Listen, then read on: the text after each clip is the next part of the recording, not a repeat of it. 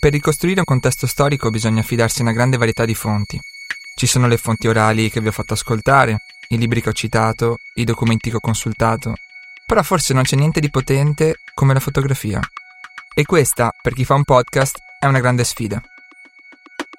Se si chiede quali siano le prime foto che vengono in mente a chi ha vissuto le lotte degli anni 70, le risposte saranno sempre più o meno le stesse. Aldo Moro con la bandiera delle birre alle spalle e in mano una copia di Repubblica. La foto di Giovanni Santone, un poliziotto vestito da autonomo con la pistola in mano e il tascapane, cioè la borsa a tracolla per le munizioni, il giorno in cui a Roma un proiettile ha ucciso Giorgiana Masi, una studentessa femminista. Ma soprattutto una foto scattata a Milano due giorni dopo, in via de Amicis, che ritrae un autonomo vero, con una giacca di velluto e il passamontagna in testa, con le gambe piegate quasi a 90 gradi, le braccia tese in avanti e una pistola puntata ad altezza d'uomo, verso il bordo destro dell'immagine. Sappiamo molte cose di questa foto, Sappiamo che è stata scattata il 14 maggio del 1977 e che il soggetto si chiama Giuseppe Memeo, anche se i suoi compagni lo chiamavano il Terrone. Sappiamo anche chi sono i suoi compagni, sparpagliati intorno a lui. Anche loro sono armati e sono rivolti nella sua stessa direzione. Oltre il bordo destro della foto, infatti, non inquadrata dall'obiettivo, c'è una colonna di polizia. Di quel giorno ci sono arrivate anche altre foto, in una di queste si vede che ad alcuni fotografi furono puntate le pistole alla testa per distruggere i rullini. Meglio cancellare le prove perché la situazione era sfuggita di mano.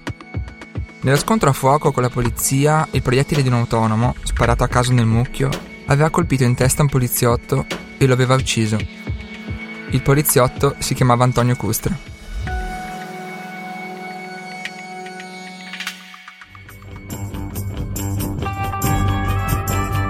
Storytel Podcast presenta La bomba in testa. Il terrorismo degli anni 70 spiegato ai millennials. Un podcast scritto e raccontato da Nicolò Porcelluzzi. Quinto episodio. La memoria fotografica.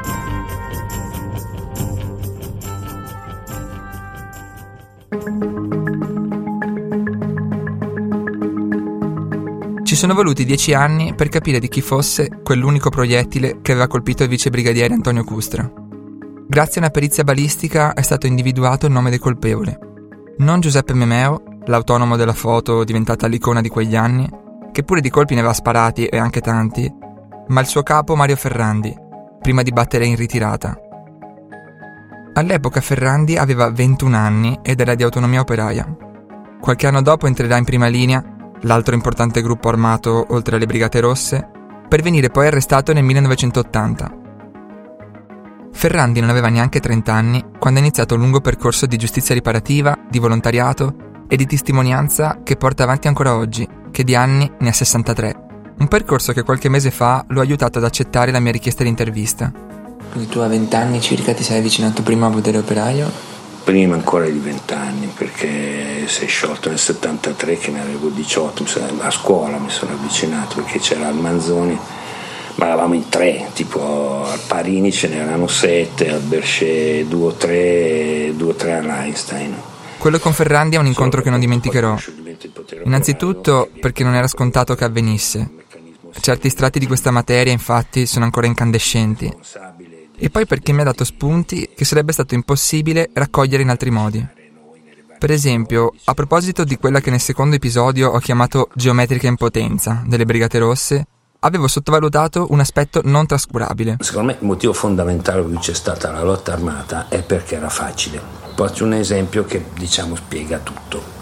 Fino all'80 la polizia fino all'83 credo i carabinieri hanno sempre comunicato le pattuglie in chiaro, cioè tutte le comunicazioni fra le centrali operative e le pattuglie avvenivano in modulazione di frequenza, ma sulle radio normali finisce a 108 da 108 a 110, 112 entravano polizie, carabinieri, guardia di finanza, la guardia costiera, tutti. Quindi qualunque ragazzo di 16 anni che faceva l'istituto tecnico, che era parte dei collettivi, o cambiavi il quarzo di qualunque radio, o la compravi già fatta che la vendevano, costava 50.000 lire, ma come dire adesso 50 euro. Cioè, Io lo usavo per fare, quando facevamo gli espropri proprietari nei supermercati, poi si usava per fare le azioni. I computer non esistevano, quei pochi che c'erano erano come se non esistessero perché la possibilità di incrociare i dati fra le pubbliche amministrazioni, le cose non c'erano, quindi tu potevi fare questo. In tre facevi un agguato a un metronotte che tornava a casa, gli ciulavi la pistola e gli ciulavi il tesserino. Col tesserino cambiavi la fotografia e per non so un anno giravi per l'Italia in qualunque armeria comprando armi, munizioni, prima che si accorgessero, ci mettevano cifre di tempo in avanti. Non esisteva internet, però questo non vuol dire che non esistessero strumenti di informazione dell'epoca. L'internet dell'epoca erano la guida Monaci e la guida Savallo. Erano delle guide che davano tutti i riferimenti per le attività. Allora, a un certo punto si comincia a rapinare le banche che diventa un gioco da ragazzi. Insomma, sono tanti gli esempi che sembrano confermarlo. Secondo Ferrandi negli anni è scesa una forma di omertà, di non detto, su quanto fosse facile all'epoca compiere molti crimini anche a causa dell'impreparazione e degli scarsi mezzi tecnologici delle forze dell'ordine, almeno fino al sequestro Moro. Una situazione che rendeva semplice comprare le pistole nelle armerie o falsificare i documenti, magari compilandoli a penna come avevano fatto alcuni ragazzi romani incontrati da Mario Ferrandi. Non essendo stato capito questo e non essendo mai detto questo, non so perché dagli ex, i monumenti equestri li chiamo io che vogliono anche loro in un certo senso si riconoscono questa idea di ah, io qua, io là, ma era una roba che lo facevano i ragazzi. Cioè, per darti un'idea, i finanziamenti occulti, ma cosa? Cioè, quel trucchetto che ti dicevo io delle banche, i BR partivano, non so, da Milano per arrivare a Torino, ne facevano 10 in un mese. 10. Di banche? Scusa. Sì, di banche. Si fermavano due o tre giorni in un posto. Era stato poi parlato tutto prima, le vie di fuga, chi è il direttore, gli orari. Poi non, non era necessario sempre fare il cavò, perché quella lì è un trucco che abbiamo imparato un po' più avanti. All'inizio entravi e ti facevi dare. Tu ti muovevi al contrario dei malavitosi, no? quindi poi andavi via con dei pullman, per esempio. Ferrandi mi ha raccontato che uno di loro, un omone con la barba, per non farsi riconoscere nei pullman, metteva degli occhiali spessi, da miope e fingeva di leggere giornaletti per ragazzi. Quando poi arrivavano i controlli della polizia, Appena vedevano il sorriso di quel bambinone così indifeso, ingenuo, fin quasi a ridicolo, gli agenti lo guardavano e passavano oltre. C'è poi un altro aspetto che non è da sottovalutare. Il 90% di noi era incensurato, quindi se ci fermavano davanti a una banca in una situazione sospetta, due studenti, un ragazzo e una ragazza con le robe del, del mare, ti guardavano strano, ti lasciavano andare, cioè proprio non, non gli veniva in mente sì, sì, che sì, eri tu. C'è una serie di motivi, quindi, che ci aiutano a diradare le nebbie complottiste scese nei decenni che ci separano da quei fatti. L'idea che le armi venissero fornite ai brigatisti da alcuni servizi segreti, o che nei gruppi di fuoco che rapivano e gambizzavano vittime ci fossero mercenari misteriosi, e che fossero stati addestrati in campi paramilitari palestinesi o di alcuni paesi dell'est. Ma non è solo per questo che sono andato da Mario Ferrandi. Alcuni incontri sono fondamentali perché aiutano a ricostruire una storia lì dove ci sono dei pezzi mancanti e a fare luce sulle motivazioni, le storie personali, le ferite. Soprattutto quando incontrarsi sono i carnefici e le vittime, come è successo nel 2007 a Mario Ferrandi e Antonia Custra, la figlia del vice brigadiere ucciso in via de Amicis a Milano. Una donna che non aveva mai nascosto il suo odio per chi le aveva ammazzato il padre. Antonia Custra ha sofferto di una grave depressione che l'ha ostacolata nel lavoro e nei rapporti sociali. Ha sofferto di anoressia e bulimia, è rimasta chiusa in casa per anni con la madre, anche lei piegata dal lutto. Poi, anche grazie a Don Mazzi, che per molti anni ha aiutato Ferrandi, lei e l'assassino di suo padre si sono incontrati proprio in via di Amicis e quell'incontro ha cambiato la vita di entrambi. È stata lei stessa a dirlo in un'intervista su Repubblica. In via di Amicis ho provato un dolore che mi ha tolto il respiro, ma a un certo punto ho sentito che mio padre mi era accanto e piano piano ho provato tanta serenità. Non mi era mai capitato. La pace mi cresceva dentro. Dopo quell'incontro, lei e Mario Ferrandi hanno continuato a scriversi, a confrontarsi. Si sono sentiti vicini. Qualche anno più tardi, nel 2017, Antonia Custra è morta per un tumore al cervello Aveva solo 40 anni. Viviamo in un paese che ha la coscienza sporca. Un paese in cui ancora oggi non si vuole riflettere fino in fondo sulle ragioni di chi, a metà degli anni 70, è passato alla violenza. Ma anche le loro vittime faticano a farsi sentire, se non per essere strumentalizzate. Ho provato a invertire questa tendenza intervistando Benedetta Tobagi. Scrittrice storica, Benedetta è una delle centinaia di persone che avrebbero diritto di parola, meriterebbero spazio, ma non ne hanno mai trovato abbastanza. Le targhe alla memoria e le lapidi sono ancora poco diffuse nelle nostre città e non mi sembra ci siano ragioni per pensare che aumenteranno nei prossimi anni. Se ci pensate, è un paradosso. In molte strade in cui, in quegli anni, lo Stato ha portato a segno dei colpi fatali, accelerando la dissoluzione dei gruppi armati, non c'è un segno, una traccia che lo ricordi, soprattutto per quelli della mia generazione che non lo hanno vissuto. Uno di questi posti l'ho visitato nel 2018 mentre portavo avanti alcune ricerche. Sono andato in via Varanini a Milano, dove il 4 aprile del 1981 furono arrestati Enrico Fenzi e Mario Moretti, all'epoca il vertice delle Brigate Rosse. Il 4 aprile dovrebbe essere ricordato come un giorno fatidico nella storia di questa Repubblica, che invece sembra voglia dimenticare.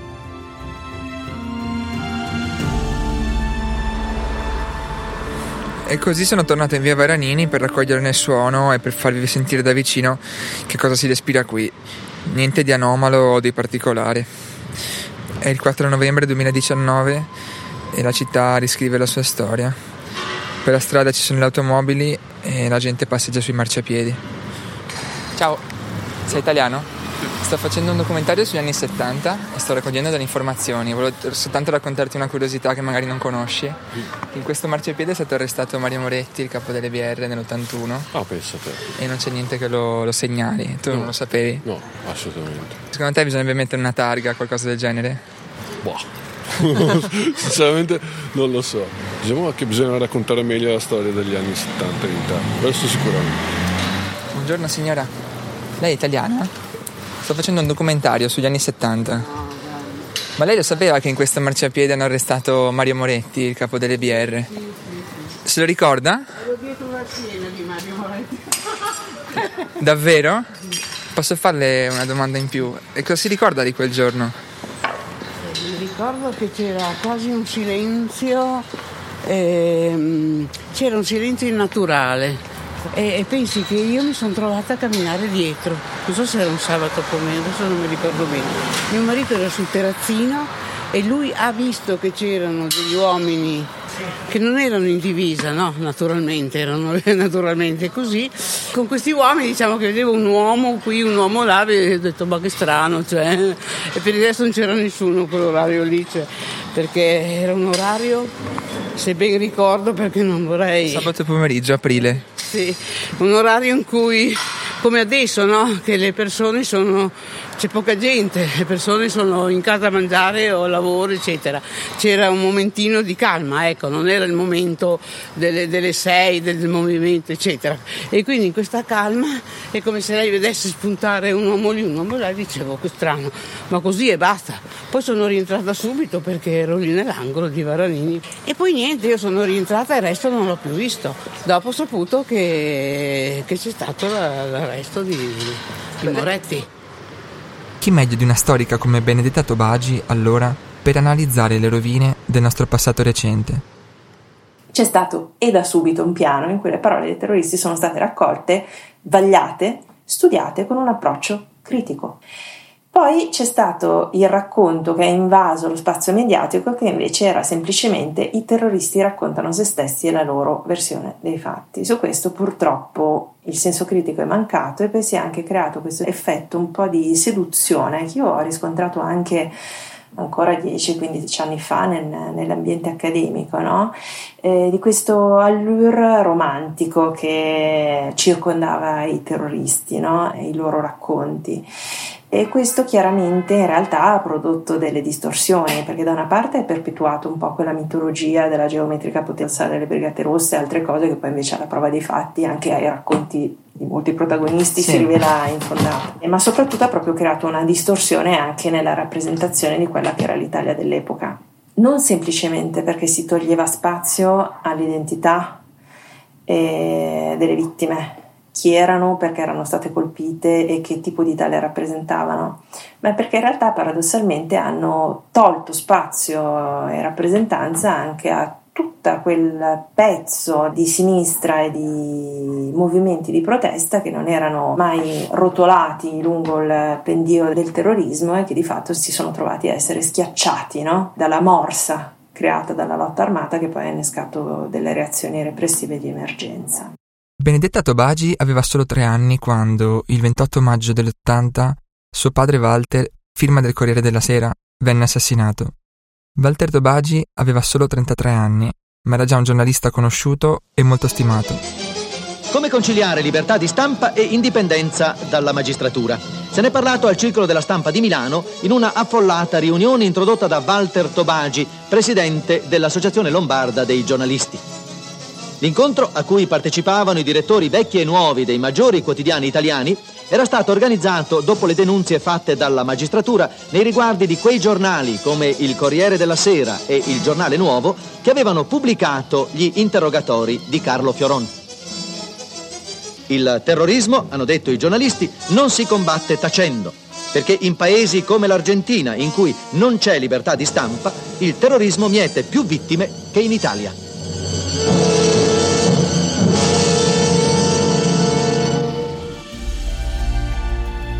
Quell'omicidio ha riempito per anni i giornali, le radio e le televisioni. Tobagi era un intellettuale riformista, cioè una persona che credeva nella trasformazione graduale delle strutture economiche e sociali. Agli occhi dei brigatisti questo era considerato un reato capitale. Un minuscolo gruppo armato, che si era chiamato Brigata 28 Marzo, l'ha pedinato per settimane, fino a quando gli ha sparato alle spalle. Il nucleo di fuoco, composto da cinque persone, era guidato da Marco Barbone, uno dei ragazzi che tre anni prima erano in via di Amicis insieme a Mario Ferrandi. Nelle foto del giorno in cui era stato ucciso il vicebrigadiere Custra, lo si riconosce a pochi metri da Memeo e dagli altri mentre cammina per strada con un fucile a canne mozze. Nel 2009 Benedetta Tobagi ha scritto un libro che insieme a memoir e ricostruzione storica dell'omicidio del padre. Nel libro, che si intitola Come mi batte forte il tuo cuore, Benedetta si ritrova a raccontare le deposizioni in tribunale di alcuni protagonisti di quella vicenda. Una pagina in particolare è dedicata a un ragazzo che già da tempo aveva iniziato un percorso diverso dai suoi compagni. Un ragazzo che come nome di battaglia aveva Coniglio, anche se era un leader, mentre all'anagrafe aveva un nome molto comune, Mario, Mario Ferrandi. Ferrandi trasmette l'urgenza vera di spiegare un mondo, senza cercare scusanti di espiare anche attraverso il racconto. Una voce straniata che parla come chi, svegliatosi da un incubo, si sforzi di ripercorrerne le logiche interne. Ferrandi in aula parla davanti agli ex compagni, denuncia loro e se stesso. Rompe il primo tabù, la scelta della lotta armata. Affrontare il discorso implica di per sé una rottura irreversibile, dunque spezza anche il secondo, più terribile tabù, perché uccidere è accettabile, anzi, può essere persino un salto di qualità, ma tradire il gruppo è morte. Se anche non ti uccidono, sei tu che perdi l'orizzonte del senso del gruppo chiuso, vincolato da un patto di sangue contro il mondo, contro la rappresentazione paranoica di uno Stato monolitico. Il gruppo che, a dispetto della pressione del mondo esterno, ti fa sentire vivo, umano, giusto persino, questo patto di sangue contro il mondo non ha di certo aiutato a creare le condizioni per un confronto onesto tra chi ha fatto certe scelte e chi le ha subite. Negli anni Ottanta ci sono state delle, in realtà delle testimonianze straordinarie da parte di vittime del terrorismo che in realtà ci danno ancora oggi proprio delle, delle, chiavi di lettura, hanno un carotaggio del fenomeno del terrorismo straordinario. Penso per esempio a Sergio Lenci, Colpo alla nuca, che è una storia incredibile, no? quest'uomo sopravvissuto a un attentato che si interroga sulle ragioni del suo carnefice. Oppure un libro come I giorni dell'ombra di Guido Petter. Però questi racconti, queste iniziative in realtà faticavano a trovare uno spazio, era come se non, la società non fosse pronta ad accoglierli. Se posso lanciarmi, questa qui non parlo da storica, parlo un po' con una sensibilità di pancia, la sensazione che ho sempre avuto è che in quegli anni troppe persone facessero troppa fatica a fare i conti con l'indulgenza con cui avevano guardato al terrorismo, se non alla vera e propria simpatia oppure anche molti ne erano stati in qualche modo affascinati. Una fascinazione che continua a infiltrarsi anche a distanza di mezzo secolo. È capace di andare oltre la nostra ragione e può rapirci tutti, soprattutto noi, la generazione dei cosiddetti millennial, che non abbiamo vissuto quegli eventi sulla nostra pelle. Diventa necessario quindi conoscere chi ha sofferto, leggere le testimonianze di chi è morto e non ha compagni di lotta pronti a ricordarlo. Vi ho già parlato di Sergio Lenci nel quarto episodio. Lenci non aveva neanche 25 anni quando, fresco di laurea in architettura, venne contattato dal Ministero di Grazia e Giustizia. Come scrive nelle sue memorie, era il 1951 e la maggior parte dei terroristi di oggi non era nemmeno nata. Scelsi quel campo perché quello fu il settore nel quale mi riuscì di trovare il lavoro. Negli anni 50 non c'erano ancora le riflessioni recenti sul sorvegliare e punire, eppure Lenci viveva già l'architettura come la più sociale tra tutte le discipline, e secondo lui quella carceraria non doveva fare eccezione. L'aspetto tragico della sua storia è che Lenci si era impegnato per progettare un modello di carcere che potesse attenuare i suoi lineamenti repressivi, per quanto secondo me sia impossibile. Un'idea di architettura carceraria inclusiva, si direbbe oggi, anche se resta una contraddizione in termini. Di fatto, Sergio Lenci, come Walter Tobagi, era un riformista. In un mondo in cui non si possono eliminare tutte le carceri, cercava almeno di ridurne gli elementi traumatici, in vista di un futuro, così diceva lui, in cui il carcere avrebbe potuto assumere caratteri di semilibertà, di comunità terapeutica e non solo di deposito di uomini privati di libertà. Il comando di prima linea, che il 2 maggio del 1980 gli ha sparato in testa, queste cose però non le sapeva e non si aspettava nemmeno che Lenci sarebbe sopravvissuto a quel colpo alla nuca. Lontano anni luce dalla fascinazione per quei ragazzi, Lenci gli ha scritto ed è andato in carcere a trovarli, per capire la psicologia e il senso delle loro azioni, per capire soprattutto perché volevano ucciderlo, perché proprio lui. Ne uscì deluso, come ha scritto nelle sue memorie. Chi mi ha detto che volevano punire in me il servo dello Stato, che migliorando il carcere diminuiva il potenziale rivoluzionario dei detenuti? Chi mi ha detto che mi hanno sparato perché avevo progettato il carcere di Palmi, che io non ho mai progettato? Chi mi ha detto per i libri che ho scritto, ma senza dirmi quali libri ho scritto? Risposte approssimative, ingenue. È tutto qui. I suoi carnefici non nascondono nessuna grandiosità. È tutto grottesco, banale. Come Lenci ci sono altri superstiti, gambizzati, persone menomate nel corpo e nella mente. È a loro che l'architetto, morto nel marzo del 2001, ha voluto dedicare il suo libro.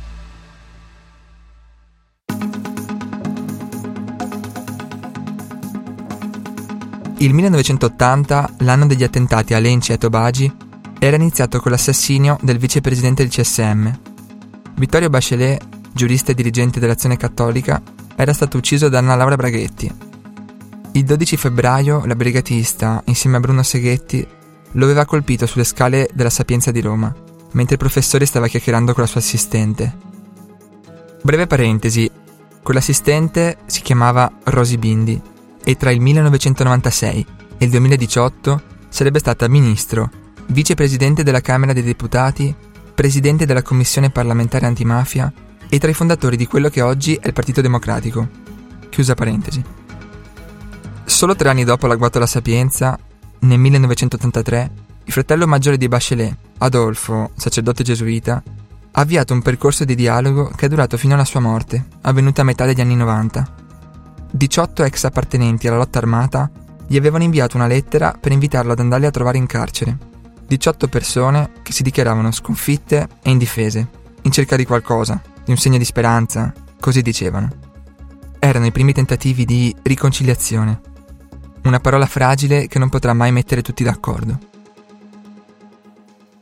È una, un termine di cui si parla molto. Quando io sento la parola riconciliazione, però, mi chiedo sempre di che cosa parlino, perché spesso è una parola usata quasi come un totem, ma senza specificare di che genere di riconciliazione si parli. Perché in realtà mettere troppa enfasi sulla mm, riconciliazione tra vittime e carnefici, secondo me, non aiuta oggi, perché comunque è un nuovamente rintanarsi nel privato anziché affrontare problemi pubblici.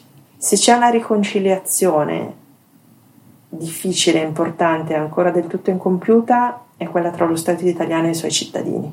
Nel vuoto che si è creato tra lo Stato e i cittadini, già negli anni Ottanta si sono inserite figure come Don Salvatore Bussu, Suor Teresilla Barillà e soprattutto il cardinale Carlo Maria Martini. Martini si è posto in una posizione di ascolto e di ricettività, quindi ha fatto qualcosa di clamoroso e di molto radicale. In un momento in cui molti giovani che avevano scelto il terrorismo entravano in crisi, lui ha dato la possibilità di essere la figura autorevole a cui consegnavano le armi, in un momento in cui non sarebbero andati dallo Stato. Per cui in qualche modo ha creato uno spazio, una camera di compensazione a cui lo Stato sarebbe arrivato dopo, perché la legge Gozzini, eh, quindi la possibilità della dissociazione, la possibilità di avere benefici per chi si allontanava dalla scelta della violenza, è maturata anni dopo. No?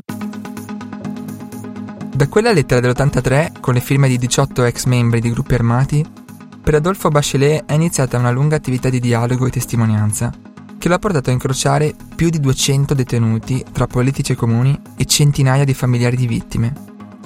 Tra i tanti anche Anna Laura Braghetti, che dopo averne ucciso il fratello è rimasta vicina a padre Bachelet fino al letto di morte, e Sergio Lenci, che nel suo libro lo descrive come molto umano e molto saggio, come un amico insomma, e Lenci non mi è sembrato uno generoso coi complimenti. Più di recente è nato quello che potremmo chiamare il gruppo dell'incontro, a cui ha partecipato anche Mario Ferrandi. Il progetto è iniziato dieci anni fa sull'esempio di quello che è successo in Sudafrica dopo la fine dell'apartheid, cercando di far propria la lezione della giustizia riparativa. La giustizia riparativa prevede che vittime e colpevole ed eventuali altri soggetti lesi da un reato si confrontino per cercare di sciogliere i nodi legati a quel reato, per cercare di condividere il peso della sofferenza che è stata inflitta. Un obiettivo, come minimo, ambizioso. Ma quando riesce nel suo intento, la giustizia riparativa guarisce una comunità, andando oltre al concetto di punizione, ricostruendo la dignità sia della vittima sia del colpevole. E da questa speranza è nato il gruppo, con la G maiuscola, così lo chiamano Agnese Moro, una delle figlie di Aldo Moro, e Franco Bonisoli, uno dei ventenni di allora che spararono alla scorta di suo padre in via Fani. In un testo che hanno scritto insieme e si intitola Primi ponti di dialogo, anche Agnese Moro e Bonisoli individuano negli anni Ottanta il decennio di svolta, quello in cui una piccola frazione dei protagonisti della lotta armata, delle vittime e dei loro familiari ha voluto incontrarsi, raccontarsi storie, discutere. È da questi incontri, scrivono, che negli anni successivi si sono mosse tante cose da una parte e dall'altra. Tra queste forse la più nota è il libro dell'incontro, una raccolta di testimonianze pubblicate nel 2015. Quel libro è la prova tangibile di un impegno, quasi un monumento alla memoria. Può sembrare un paradosso, ma il senso di sospetto e di scandalo con cui si guarda ogni contatto tra la società e chi ha militato per la lotta armata, con il passare del tempo, anziché diminuire, è aumentato. Quando ho obiettato a Mario Ferrandi che la via della riconciliazione mi sembra sempre più impervia, perché è troppo dolorosa e forse anche illusoria, lui mi ha risposto così. Non si può fare ciò che non si vuole fare. Di per sé è vero il contrario. Se tu metti in una stampa, per esperienza personale te lo dico, no? Cioè, se tu ti trovi di fronte una vittima, o soprattutto un familiare di una vittima, perché poi sono vittime che purtroppo non puoi più avere di fronte in questa vita, in un'altra sì, ma in questa no, ti trovi di fronte a una persona, se questa ha dall'inizio un atteggiamento di rifiuto, ciò che è successo è una cosa che non, cioè non so, se in tutta Europa, in tutto il mondo, dopo il 68 c'è stata questa sbandata, come la vogliamo chiamare, c'è stata e c'è stata, quindi è evidente che si è pisciato fuori dal vaso, si è fatto anche delle cose veramente orride, questo va riconosciuto alle vittime, no?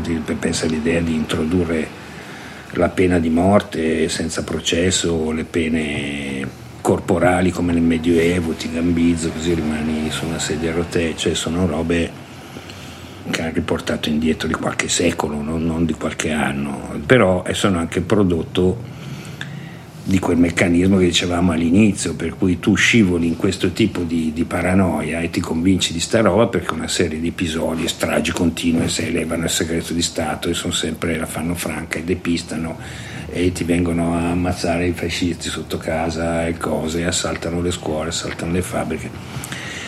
Sono fatti che sono successi. Ci sono anche delle vittime che non hanno voglia di parlare, giusto? No? Sono vittime non hanno voglia di parlare, se sono vittime che invece hanno tratto un grande giovamento da questo tipo di percorso, ma in tutto il mondo, eh, non solo qua. Sì, sì.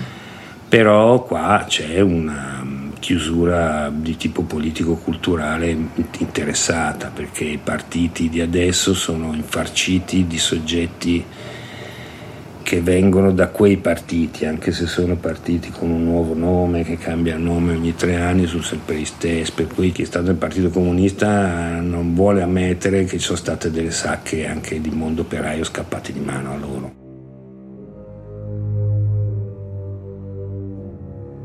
Le ferite del terrorismo sono ancora aperte perché oggi come 40 anni fa il confronto tra società e politica non si basa sul riconoscimento reciproco. Sono ancora aperte perché l'impossibilità di raggiungere delle verità processuali e i limiti stessi del sistema giudiziario hanno influenzato il corso della nostra storia, pubblica e privata. Per Ferrandi l'incontro con l'altro è stato trasformativo ed è comprensibile quindi che l'ex di autonomia abbia idee molto precise riguardo a questi temi. Nonostante le parole, gli incontri e le trasformazioni, però, restano ancora tante domande senza risposta. A chi spetta l'ultima parola? Agli ex appartenenti alla lotta armata o alle vittime e ai loro familiari? O non piuttosto alla Repubblica Italiana? E soprattutto a chi spetta l'ultima parola sulla memoria e sull'oblio? L'ho chiesto a Ermanno Taviani, uno storico che queste domande se le deve fare ogni giorno. Ma chi si deve riconciliare? Riconciliazione è un termine che non mi piace perché mi evoca il Sudafrica o il Ruanda. Ora lì la storia è stata tutto diversa, ecco, non vorrei che riconciliazione implicasse l'idea che c'è stata una guerra civile in questo paese. Uh-huh. A mio modo di vedere non c'è stata una guerra civile, non è stata una guerra civile a bassa intensità, ad alta intensità, c'è stata un'ondata di violenza che ha visto il concorso anche di pezzi degli apparati dello Stato, se non altro nel depistaggio, nella protezione, eccetera, eh, ma eh, è una cosa molto diversa. Una guerra civile in questo paese, l'ultima che c'è stata è stata quella dal 43-45. Io non ne vedo una dal 69 all'inizio degli anni 80. Io credo che L'incontro non sempre sia possibile e mi è abbastanza estraneo il concetto di perdono che appunto attiene al mondo cattolico e non alla mia cultura politica. Ad esempio, quando Napolitano ha messo insieme la moglie di Pinelli e la vedova di Calabresi, voglio dire, era un po' più complessa quella vicenda, diciamo, erano vittime tutte e due e non c'era, visto che Pinelli non ha messo insomma una bomba a Piazza Fontana. Quindi quelle cose vanno benissimo, soprattutto perché laddove sono sincere, contribuiscono a ricostruire la memoria di un periodo e di fatti su cui ce n'è poca. Costruire una memoria condivisa è un argomento che torna ciclicamente nel dibattito su quegli anni. Viste però le spaccature, le omertà, le dimenticanze di cui vi ho parlato finora, fatte salve alcune eccezioni, può davvero esistere un racconto collettivo comune di questo pezzo fondamentale della nostra storia recente? È quello che cercherò di capire nel prossimo episodio.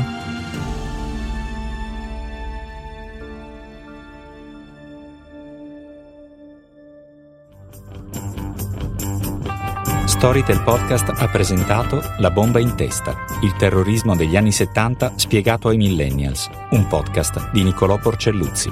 Letture di Carlo Annese, Tamara Fagnocchi, Rosario Lisma, Cinzia Spanò e Mariella Valentini. Produzione di Carlo Annese. Montaggio e sound design di Rossella Pivanti. Gli audio dell'epoca sono dell'archivio audiovisivo del movimento operaio. La musica della sigla è degli Heroin in Tahiti.